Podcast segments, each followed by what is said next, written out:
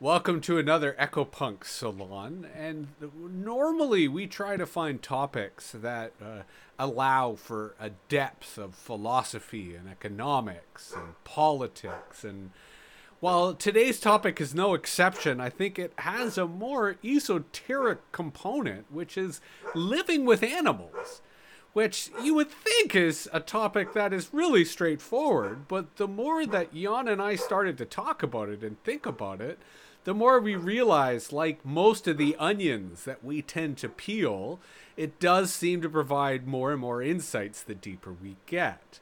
So uh, these the format for our salons, of course, are meant to be just a far-reaching conversation. In good. this case, we've got goats uh, knocking over Jeanette's tripod, which I have to say is the kind of action we've always been looking for. Yeah. But we like to start with a provocation, and historically, we've been turning to Jan for a provocation.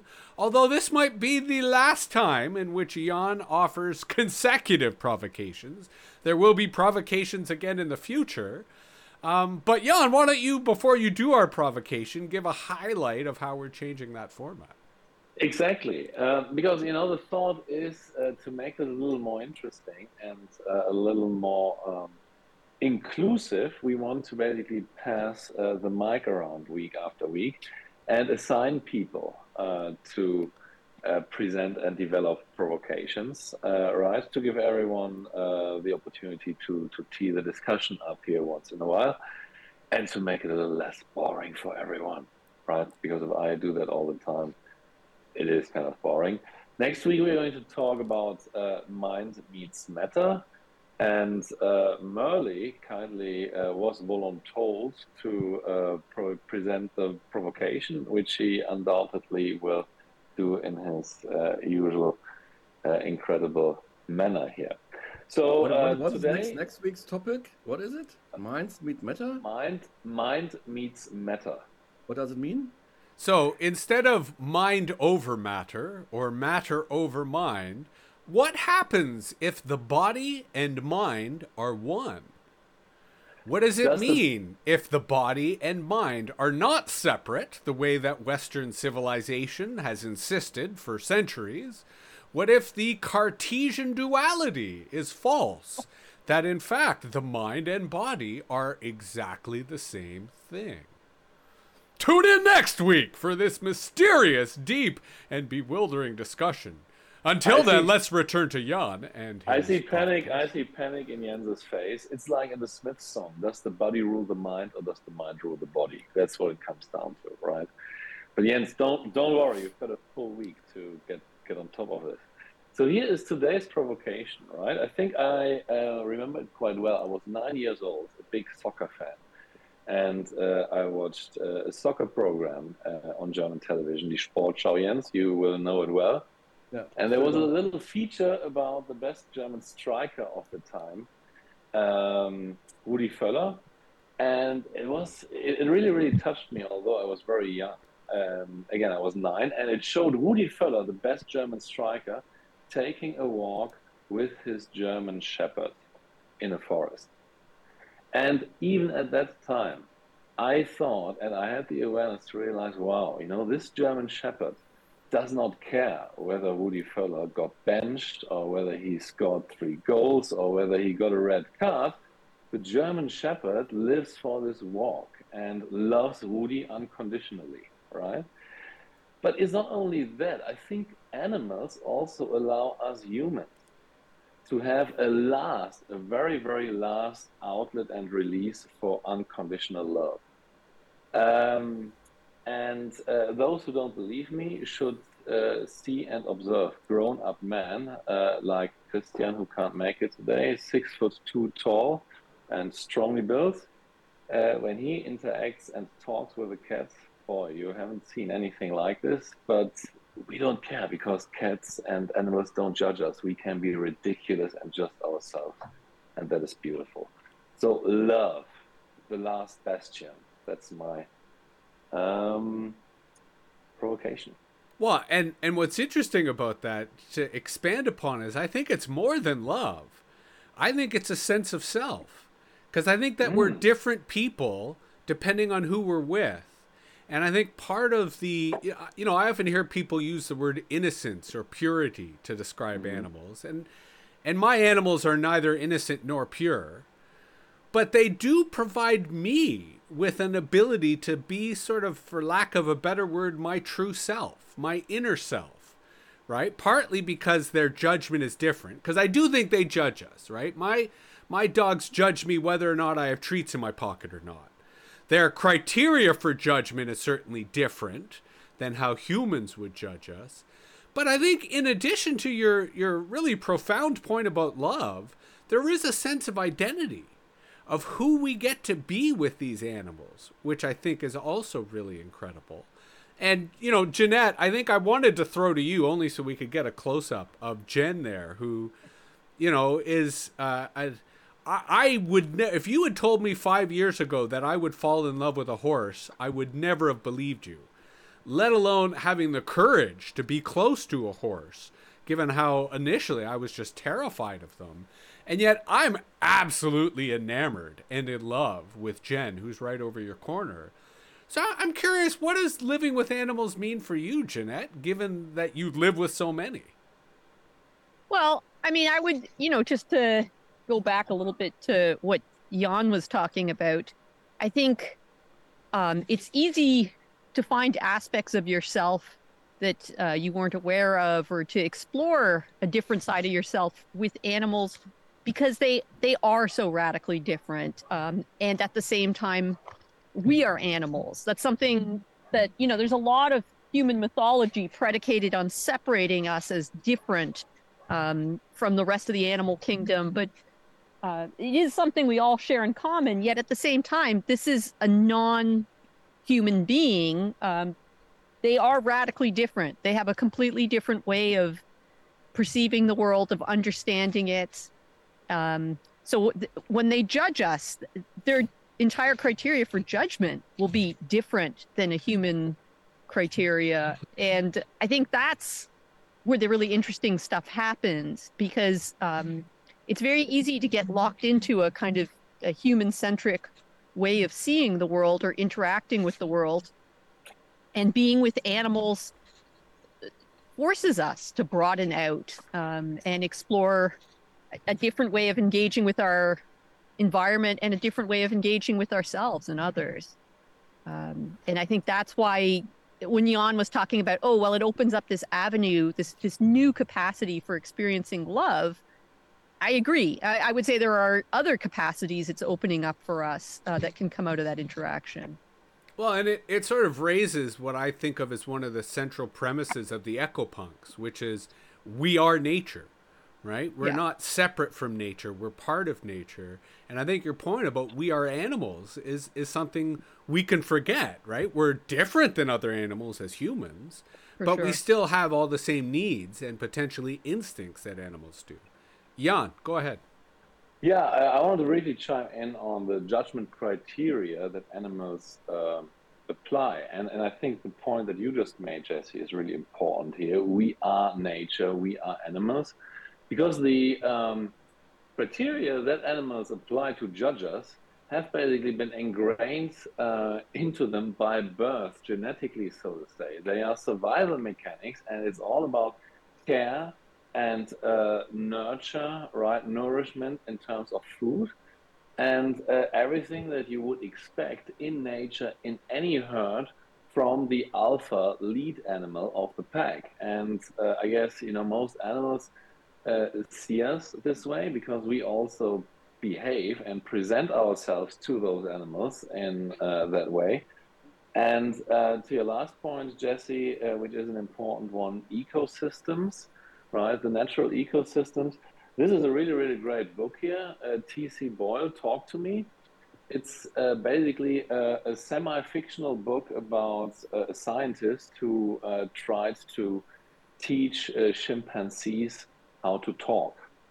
And as in every T.C. Boyle novel, uh, no one wins in this novel. There are no heroes, and no one is happy in the end because uh, you know with the human desire to teach the chimpanzees to talk there is a human uh, expectation that the chimpanzee loses its um, you know concept of hierarchy, etc. Right, and that there is a problem. So when Jesse leads the goats around, uh, taking the lead goat by the leash, Jesse, you do that for a reason. You do that in order to address the hierarchy, right? And I think therefore those judgment criteria, they are natural ones. And Well, it's not even judgment. And, and it's funny you say that. Just uh, quickly, Jeanette, then I'll throw to you. You know, Jeanette often gets really angry at the animals when they don't behave in the way that she expects, except I have to remind her, well, the dogs are just being dogs, or the goats are just being goats, right? And I think it's interesting how we project our uh, expectations, our morals, our judgments onto each other. And yet, when we do it onto animals, it's easier to stop right? And so, what I was thinking about, Jan, when you were describing that, ironically, is the professional application of living with animals. Because, on the one hand, living with animals is making me more sensitive, it's making me a better listener, it's also making me a better communicator.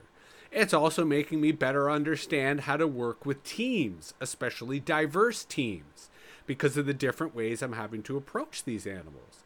So I think, you know, it's easy to marginalize or dismiss the experience we get from living with animals.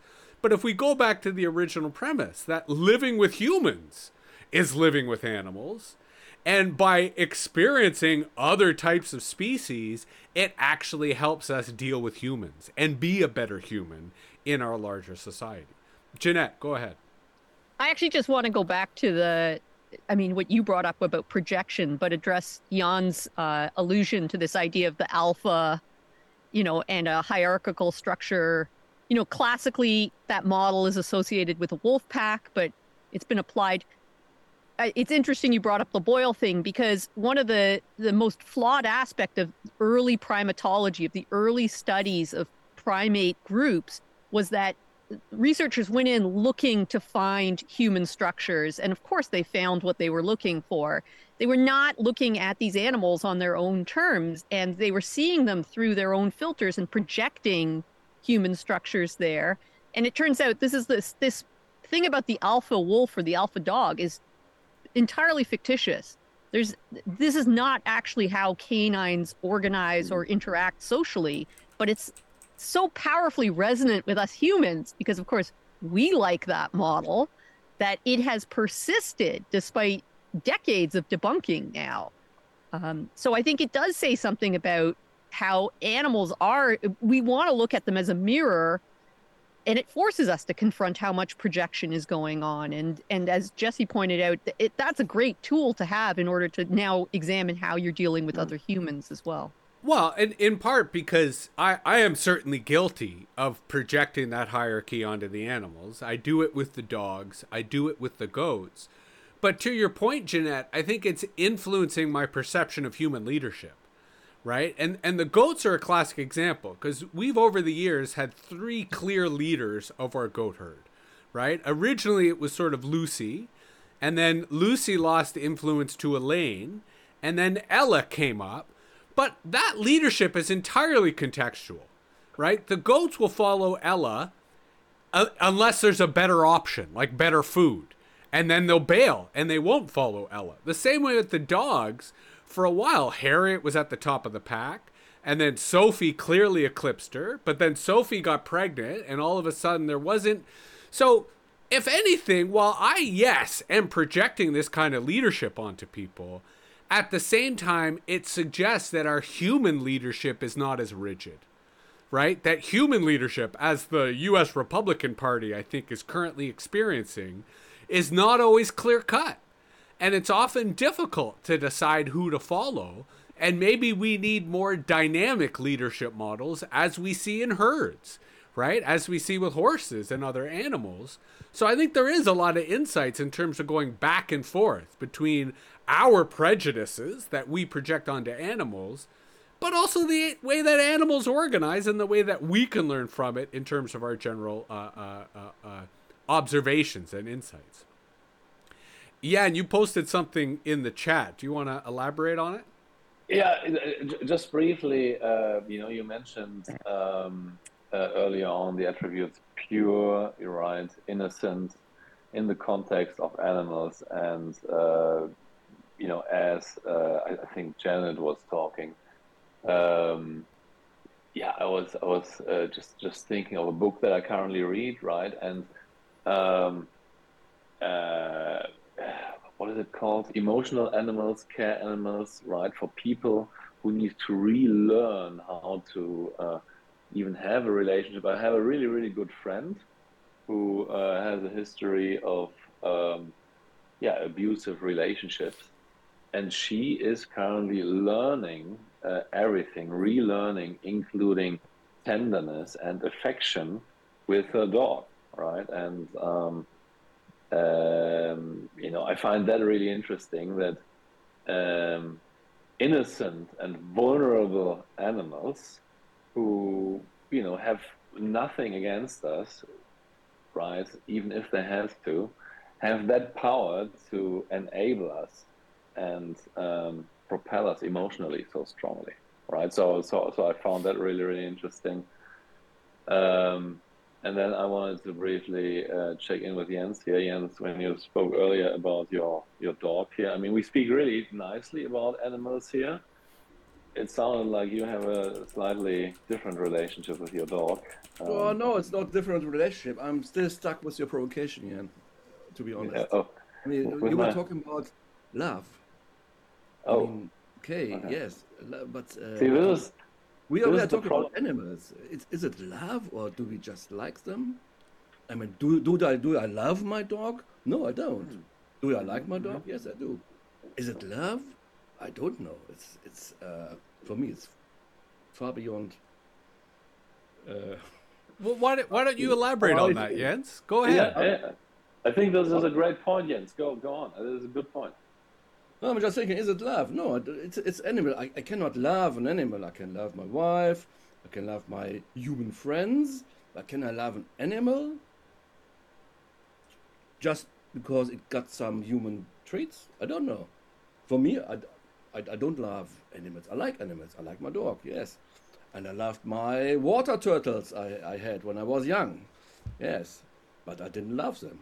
I don't see. I, I think, I think the, the concept of love is might be, from my perspective, a little bit misleading when it comes to animals. And and the reason I and perhaps I'm beaten off by someone here in the group. I don't know. No, no, no. The reason I like this argument is because it fits within our larger concept of projection. Right? That maybe we are, you know, to Jeanette's point about the people who originally started uh, mm. studying orangutans and apes, they were projecting human structures and human values right? And and maybe jens that's the, what you're describing that we are projecting our emotions onto these animals and they may be having different emotions. Now Murley had his hand up but david i also saw you had your hand up. David are you responding to what jens is raising?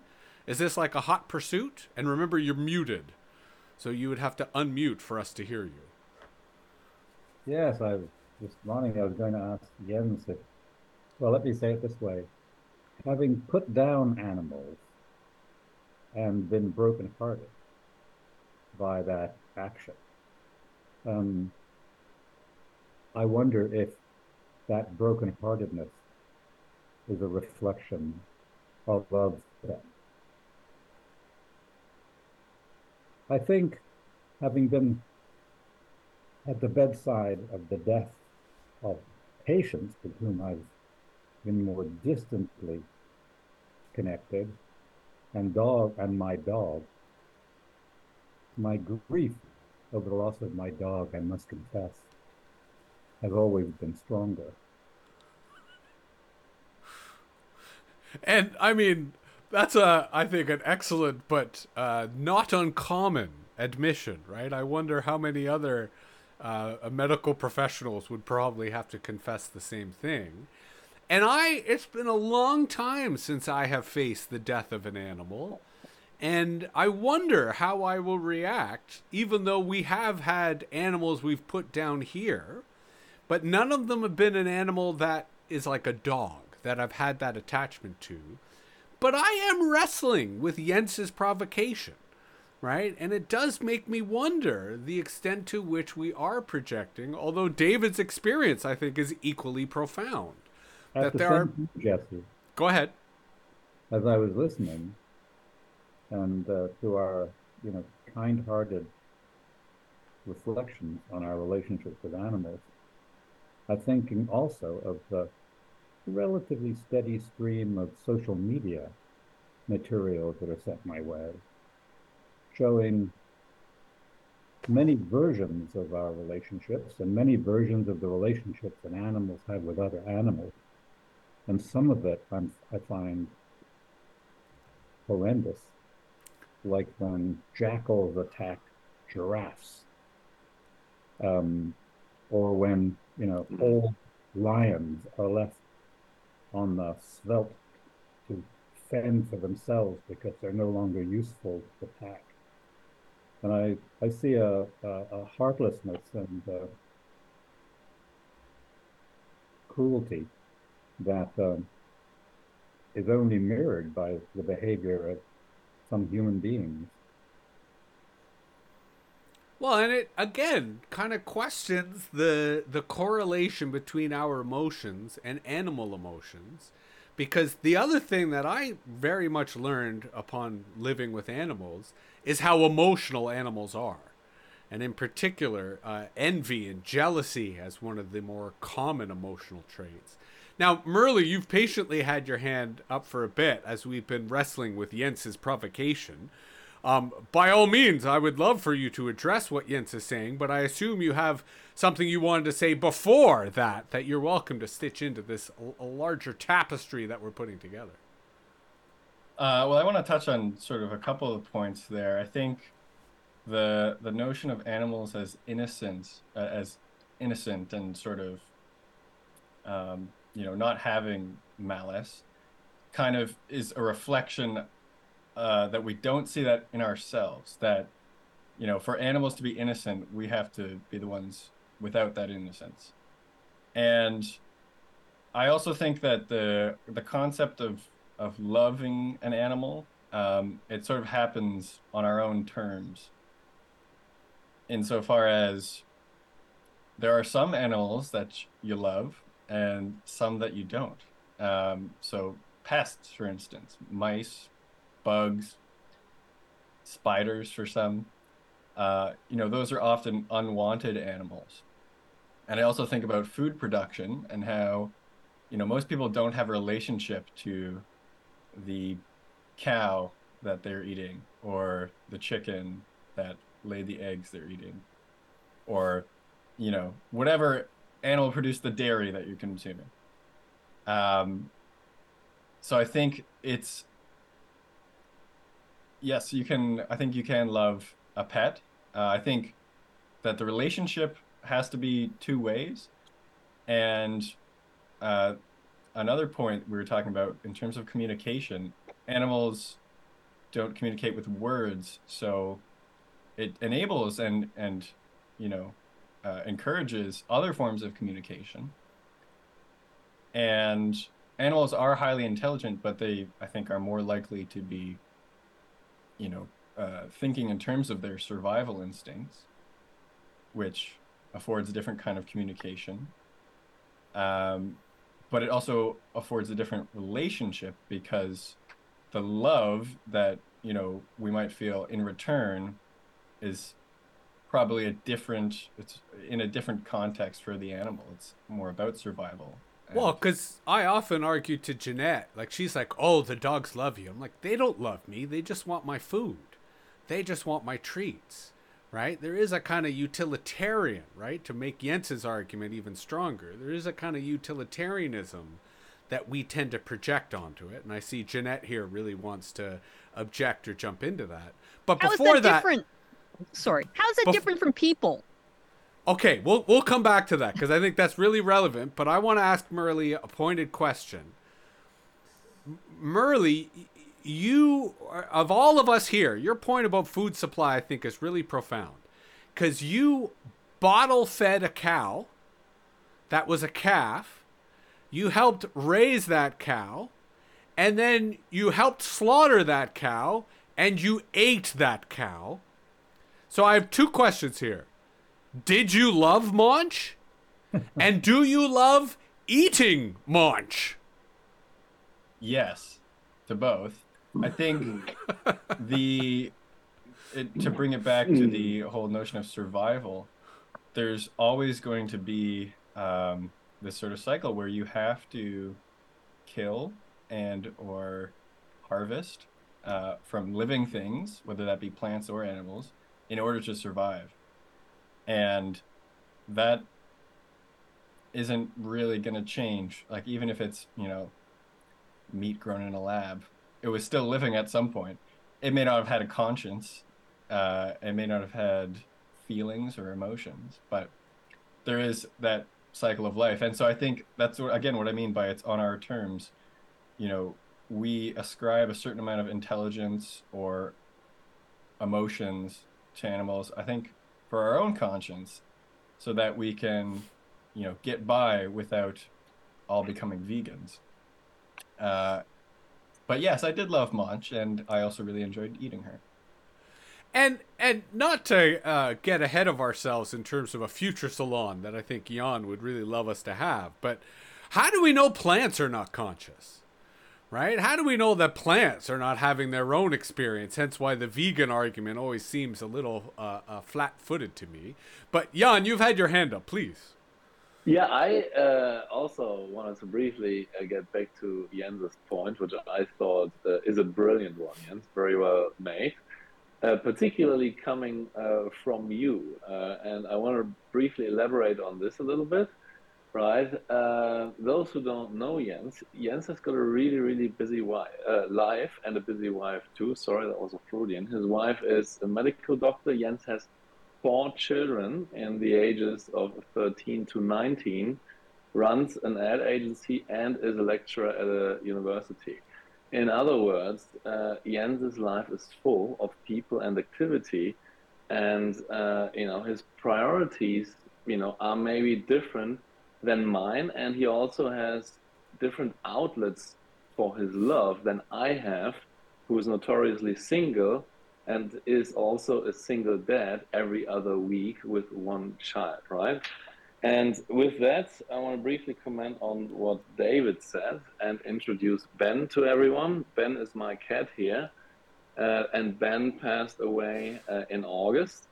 And David, I can absolutely relate to what you said. Um, my first dog was put down when I was 18 years old, a, a Rottweiler, go figure. We got her when I was six years old. And this was my first experience of loss of a being. And um, this dog, I think her last service to me was that she taught me how to grieve.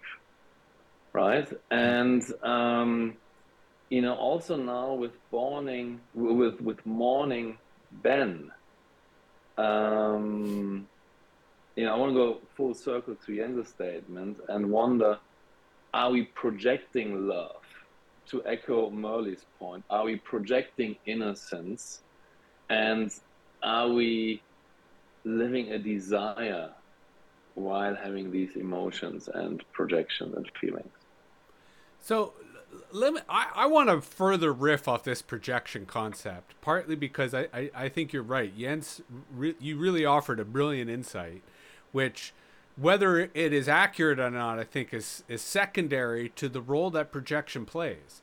Because allow me to throw a whole other curveball into this, and and Jeanette, I wouldn't mind you trying to address this. Everyone knows that the pandemic uh, had a huge impact on the pet industry, right? In that a lot of people, as a result of the pandemic, got pets, and a lot of people who had pets, their relationship with those pets changed. Because all of a sudden where they were absent during the day now they were around.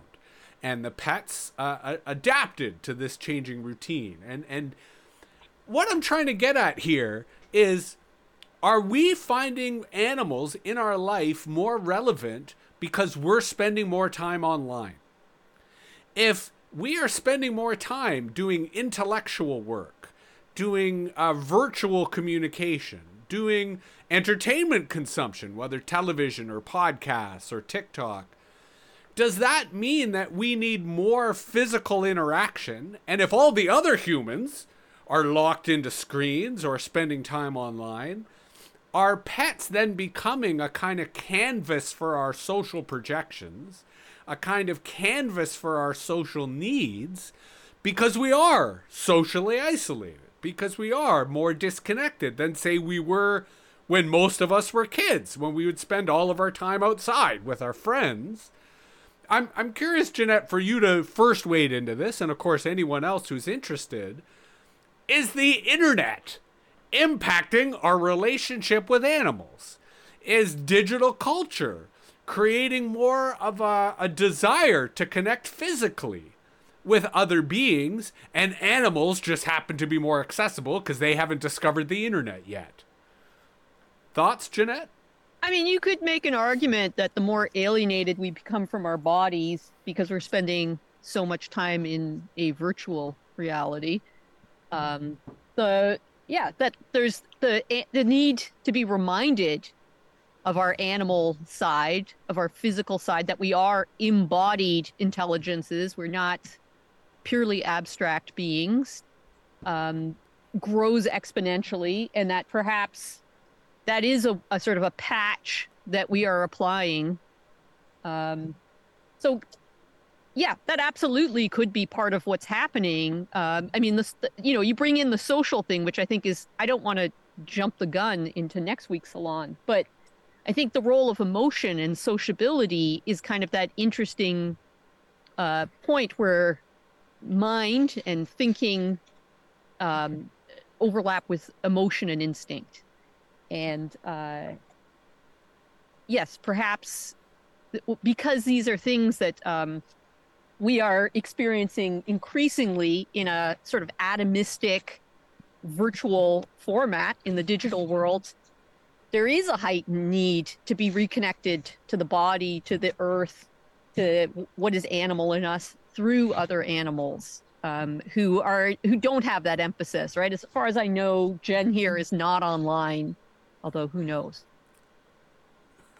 Yeah, She I'll, is, I'll she have is. to I'll have to check our internet usage stats. Andrea, you got your hand up, please. Yeah, I'm just going to observe that, you know, the trend, you know, because we were isolated during COVID, people are looking for that emotional support. And you see that with emotional support animals, like, you know, crazy people bringing their peacocks or whatever on a plane and they had to like cut that down. And I think it's because people are more isolated, they feel that having another sentient being with them gives them some way to release their emotions, feel connected. And I reflect back, I have a friend that grew up in Africa and he thought it was really funny that you know i put a coat on my dog in the wintertime he's like we had dogs and they lived outside and you know they ate whatever that we had. And it was just a different relationship because culturally it was just the dog served a function to protect the chickens. And it wasn't something that they got anything out of the dog except for it protected the chickens where i live alone and my dog gives me some kind of emotional connection with the universe and i can go outside and socialize because i have to walk him. And it's just the dynamics i think are everybody's different. And i think that's the observation Right on. Uh, Jan and then Jens.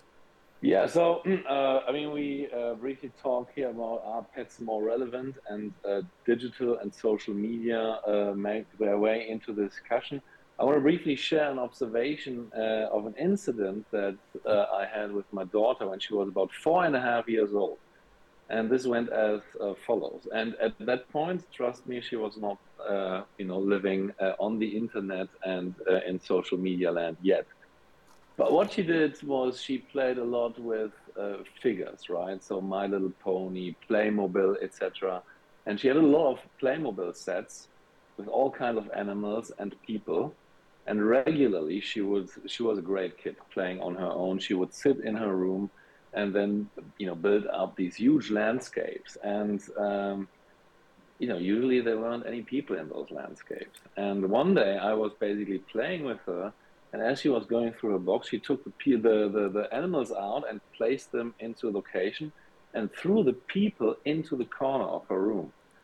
And, um, you know, obviously, as a dad, you think, oh my God, what's happening with your with my child? I asked her, um, Anna, why, why don't you play with the people? And her blunt answer was, I don't like people. Which, you know, scared the hell out of me, right? Obviously, my kid is doing fine she uh, does not have any kind of um, psychological damage that I am aware of.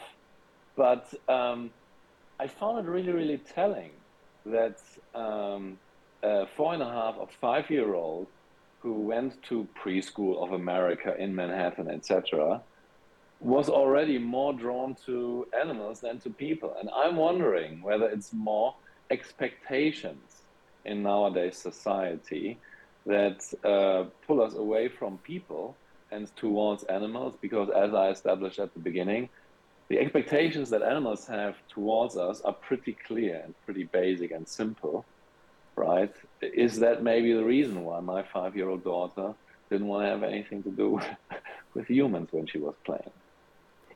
I mean, I think that simplicity and complexity is definitely a part of it. That we can yeah. retreat into these animal worlds and feel as if they're not as complicated or overwhelming as the, the nature of human society, which is complicating yeah. and which is overwhelming.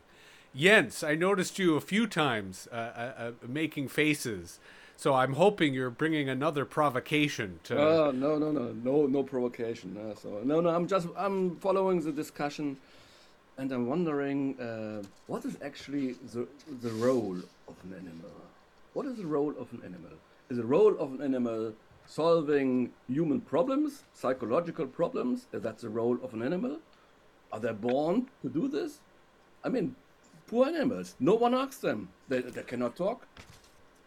So it's a really, I don't know. I mean, I, I think I'm, I'm, I'm a I'm a more or less a rational type person, right?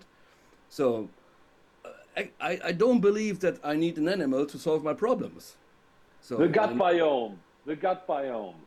Well, let's hold on to that, Jan, because I think that's really important. And David threw up his hand, so I'm going to throw to him as well.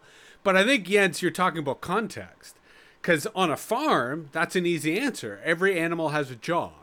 If they don't have a job, they don't belong on the farm, right? In terms of a what, dog what, what, protecting. What, job? What job do you mean?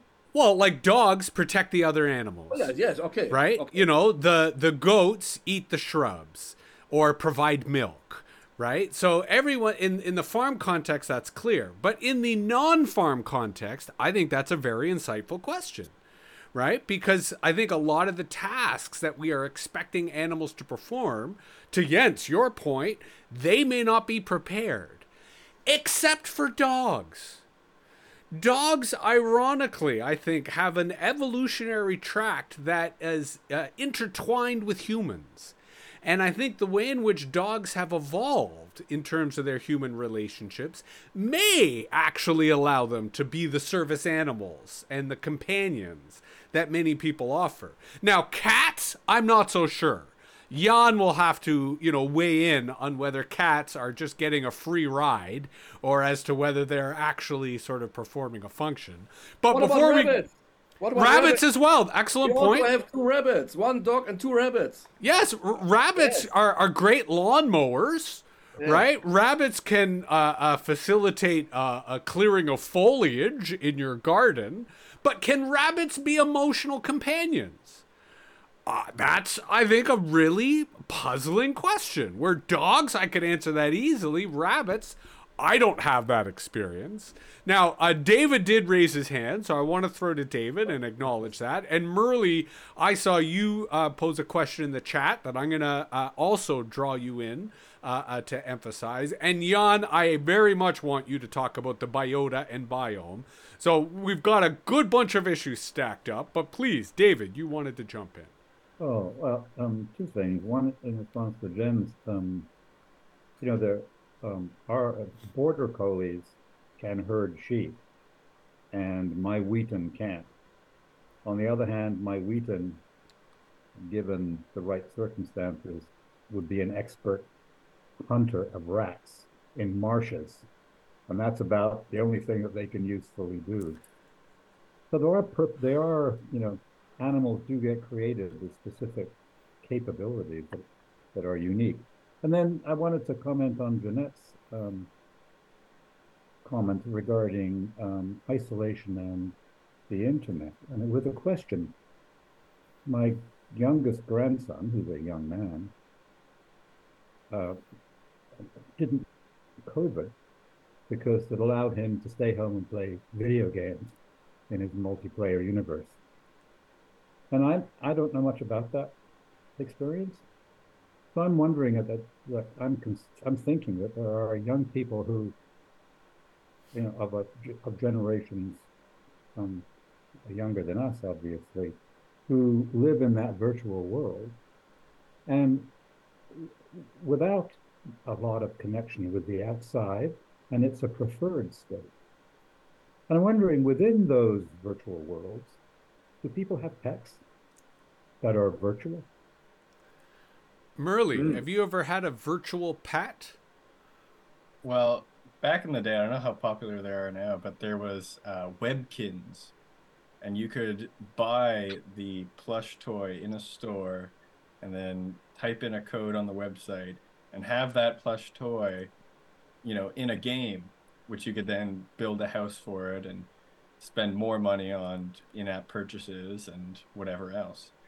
Uh, there's also the the Tamagotchi, which is like a much older and uh, kind of more established form of the virtual pet, and people get very attached to their Tamagotchis. I've never had a Tamagotchi, thankfully. I did really want one at one point, but I think you, you know as much as you can simulate uh, in terms of that structured relationship uh, prescribed by our terms of, love you're definitely missing uh, a lot of the the dynamics of a real live animal. Well, and in particular, the bacteria that a real anima, animal carries with it. And that was the point, Jan, that you were trying to make about the biome and the biota. Would you care to elaborate on that? Yeah, but briefly, I want to uh, take it to uh, what Merle just mentioned with regards to the Tamagotchi. So I did have one, Merle, and then um, much much earlier than that and and maybe jesse you remember that i also played uh, i think on my commodore 64 a game called lcp which was called little computer people. Do you remember this? Yes. Yeah? And i mean at the end of the day i think you know these kind of electronic versions to me come more down to us trying to play god and exercise power over something right? Because we do not get that physical experience that we get with uh, real life animals. And this is where we get to uh, bacteria and everything that uh, involves uh, physicality with those uh, animals. It is, uh, I think, scientifically proven that children who grow up in households with animals, such as dogs or cats, um, you know, tend to um, uh, be less prone to sickness and have more antibodies in their systems than animal uh, than animals than, than children who grow up in households that are absolutely clean. Uh, the same counts for uh, the gut biome, right? Patients who uh, have stomach problems because they just come off antibiotics, they are being told, hey, if you have a dog at home, cuddle with the dog. And while you cuddle with the dog, bury your nose in the dog's fur and inhale. Because with that, you inhale bacteria, microbes that are really, really important for your system, Jens. You know, you out of all the people here on this call, Jens, should be aware of this. So, but but the emotional benefits, the emotional benefits are also measurable. The emotional benefits when you pet a dog, when you experience or show affection, are really, really important for emotional and mental health too. But maybe you just created a phenomenological bridge that unites Jens's argument that mm. animals, that we don't love animals, and Jan, your argument about a larger kind of biological benefit. Maybe what we experience as love is just the euphoria of added bacteria right? We're getting good bacteria off the animal that creates the euphoria of love, and we think we're in love, but in fact, we're just getting the bacteria we need, and it's our system rewarding us. Because ironically, what I witness at our house is the dogs run into the pasture, they eat the horse's poop, and then they come and they lick our faces. And Great. Merle, Merle even goes further. Merle has this ritual with our dog Harriet where he puts the cheese in his mouth and has the cheese hanging from his mouth and allows Harriet to eat the other piece of cheese as if it's a kiss, right? And so that love is actually just the transference of bacteria. That's weird. from the horse, from the horse to the dog to Merlin. In the age of fecal transplants, why not, uh, you know, French kiss a horse with cheese? I right? but uh, we joke but the science is there right? The science is that we do need that bacteria. We do need that diversity of uh, microorganisms that we get from these other animals. Maybe love is just the uh, experience that we project onto it because we're getting that relationship but the other side to this which jens also kind of evoked earlier that i want to tease out is this whole idea of did we domesticate dogs or did dogs domesticate us? Because there's a lot of really interesting research that suggests that it's actually a bi directional relationship. That, you know, Homo sapiens and wolves kind of evolved together. And that Homo sapiens would not have become the predominant kind of uh, hominid had we not had canids as our allies, right? Had we not matched with dogs. But anytime dogs are trying to get a treat from me, I feel that I'm the one being taken advantage of. I feel that I'm the one who's been domesticated, and they're just using me, right? They're the ones who are the primary beneficiary of the relationship. So it makes me wonder to what extent do we perceive ourselves falsely as animals who have uh, uh, lordship or who have superiority over other animals when in fact maybe that too is an illusion right maybe we are actually subject to all these animals Yeah, and we just to the animals. Yeah, exactly, right? Jens here, he's got to feed the rabbits, he's got to feed the dogs. How often have your rabbits fed you, Jens? How often have they made dinner for you, right? And and this is why I kind of wonder, maybe we are kidding ourselves to think that we are superior to the animals when in fact we're just trying to keep up. Jeanette, you were sort of nodding there. Go ahead, Jens. No, no, I'm, I'm okay. Jeanette. Well, I don't know why we have to think about it in purely hierarchical terms. Um, I will just add that it's not easy to domesticate an animal. Um, there has to be something in it for the animals. It, it doesn't work otherwise. That's why there are many animals out there that have not been successfully domesticated. Uh, it is a two way street. They have to be getting something out of the relationship um, for the initial contact to work. So, Merle. you know, I mean, I think there's also the uh, the difference between domestication and captivity. We have animals in the zoo that are not domesticated per se, but they're held in captivity. And then you get to the sort of the notion of like where does that line where is that drawn? Because obviously your your little uh, sausage dog is not going to go hunting for itself but at one point its ancestor would have been providing for itself and potentially hunting you so Was its ancestor the dog or the sausage? exactly the question But what, is- what I find what I find super interesting in this context is uh, how you know this elu- evolutionary thing even happened to begin with, right? Similarly to houseplants. So if you if you, if you think back, at one point, uh, you know, uh, humans started to build uh, little huts or sheds or shelter, right, in order to somewhat protect themselves from the forces of nature, even separate themselves from nature. Then at the beginning, they had to live the far- have the farm animals live inside the human shelter for heat and survival reasons. But basically, humans did everything to push nature away from us and separate ourselves from it. And then, you know, we uh, open the back door again and uh, trade snakes, chinchilla, uh, rats, uh, and whatnot in order to bring them back into the house that we built in order to keep everything out. So, you know, there has to be something that this gives us that creates this desire for us to let nature back in. I mean, the obvious answer is ecosystems, right? We're Mm. foolish when we avoid ecosystems. We're rewarded when we understand and embrace them. Hence why, you know, I'm surprised, Jan, you haven't brought yet brought up the subject of dating and animals.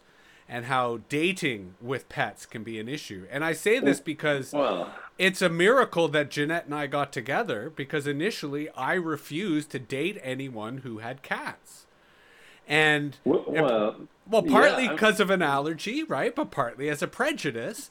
Versus now, I'm asking Jeanette to bring cats into our house so that we mm. keep the mice at bay. To your point about changing the way we think of shelter and uh, uh, protection. yeah, I mean it's a it's a serious thing. Uh, the singles amongst us, right? The dating platforms have basically a button, a sticker that you can include to your profile that says pet free uh, or not. And uh, even if everything goes relatively smoothly, smoothly, not so long ago, not so long ago, Ben was still alive. I was out on a date, and after the date, uh, the date and I went back to my apartment. And this is where the sharing stops. But an hour later, the date fled my apartment again, uh, you know, rubbing her eyes. And a day later, I got a text message, and the text message read, Jan, I am a bit of a neat freak, uh, and I have a cat allergy, and I feel uncomfortable in your house. You are a great guy, but we are not a good match. Yeah, there you go, you know. But maybe people who discriminate against animals fundamentally are not a good match for you, Jan. Uh, absolutely not. And I mean, you know, cats over women. That's what I say. Oh no, this is not, not, not a good thing to say here on this call. Sorry, that came out the wrong way. Don't worry, way. we'll I clip that and put it I don't the mean it. I didn't mean it this way. I didn't mean it this way. Yeah, good. Any? Oh yes, Jens, go ahead.